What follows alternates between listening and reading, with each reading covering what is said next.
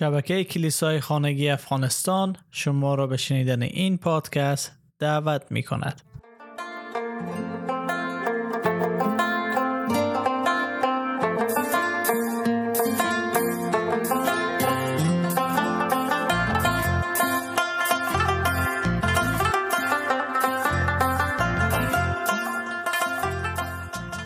تا به حال 42 دلیل 42 قسمت ثبت کردیم و امروز میرسیم به 43مین قسمت از کتاب جان پایپر. و برای بعضی از شما شاید این پادکست ها مفید بوده باشه، برای بعضی ها شاید بگین که خب چی معنا داره، ما که مسیح ایمان نداریم که مصلوب شده باشه.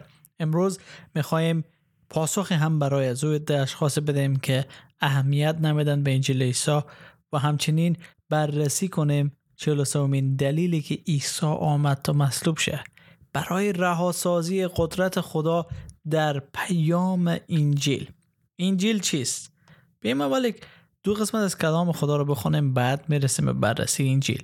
پیام صلیب برای آنانی که در راه هلاکت هستند پوچ و بی‌معنی است، ولی برای ما که در راه نجات هستیم قدرت خداست. اول قرنتیان فصل 1 آیه 18.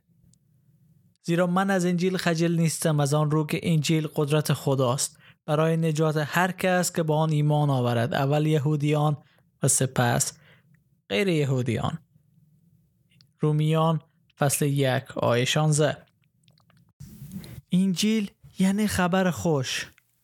این انجیل قبل از اینکه الهیات باشه یک خبر بود، خبری که گواه واقعی بزرگی بود که خوشی و شادی برمغان داشت.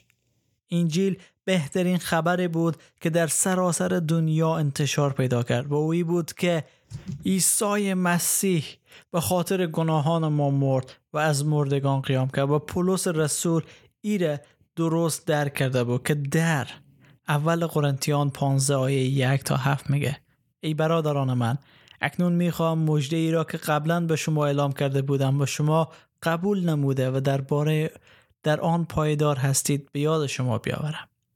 اگر به آن متوسل باشید و وسیله آن نجات میابید، مگر اینکه ایمان شما واقعی نباشد. آنچه را که به من رسیده بود، یعنی مهمترین حقایق انجیل را به شما سپردم و آن این است که مطابق پیشگویی های تورات و نوشته های انبیا مسیح برای گناهان ما مرد و مدفون شد و نیز بر طبق کتاب مقدس در روز سوم زنده گشت و بعد خود را به پتروس و پس از آن به 12 رسول ظاهر ساخت و یک بار هم به بیش از 500 نفر از پیروان دیگر ظاهر شد که اغلب آنها تا به امروز زنده اند ولی بعضی ها مردند. بعد از آن به یعقوب و سپس تمام رسولان او را دیدند.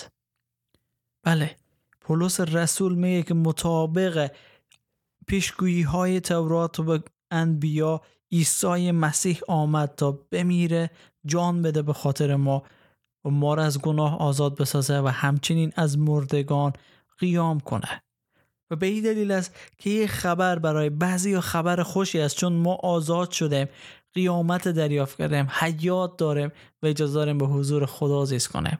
اما برای بعضی این خبر خوبی نیست، به خاطر از اینکه خدای این جهان افکار آنها را کور کرده است تا نور انجیل پرشکوه مسیح را که صورت خدای نادیده است را نبینند. خدای این جهان، شیطان، فهم اونا را گرفته، اونا را فریب داده، با اونا خود بزرگ بینی داده که قدرت و عظمت مسیح نتوانند ببینند و اونا را بازی داده در بازی خود. شیطان بزرگترین دروغگو است، اما جلال بر عیسی که حتی بر شیطان هم پیروز شد. و به خاطر از این خیلی از شما امروز بعد شنیدن از شاید به اینکه این حرف هایی که تو میزنی پوچ و بی‌معنی است و ما قبول نداریم. کلام خدا میگه کسی که روحانی نیست نمیتواند تعالیم روح خدا را بپذیرد، زیرا به عقیده او این تعالیم پوچ و بی‌معنی هستند.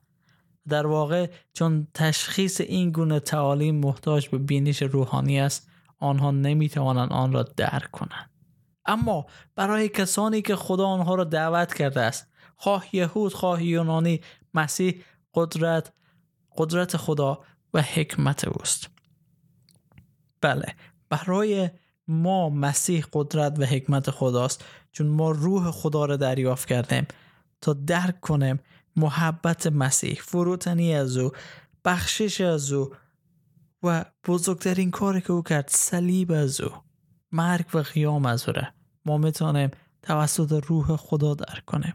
اما برای او کسی که نمیخواد خود از شرارت انسان، از شرارت شیطان و فریبی که داده آزاد بسازه، همه این حرفا پوچ و بی‌معنی است و اصلا معنا نمیده و دعوت مسیح نمیپذیره. مسیحی که او رو محبت میکنه، مسیحی که قیامت است، مسیحی که حیات است، مسیحی که راه و راستی است، مسیحی که خدا هست. دوست عزیز، مسیح همه چیز برای ما به کمال رسانده. هر آن چیزی که ما تلاش میکردیم انجام بدیم که به خدا برسیم و خدا رو خوشنود بسازیم، در عیسی مسیح به کمال رسیده. ما نیاز است که ایمان بیاریم به صلیب از او، به خداوندی از او، و بعد اجازه بدیم که روح خدا در زندگی ما کار کنه تا ما را شبیه یگانه فرزند خدا بسازه. بله، همین نیاز است و شاید برای بعضی از شما پوچ باشه و دلیلش هم گفتم. اما مهمترین کاری که مسیح کرد روی صلیبی بود که ما را برای ما خبر خوش نجات داد که فیض و هدیه خدا هست.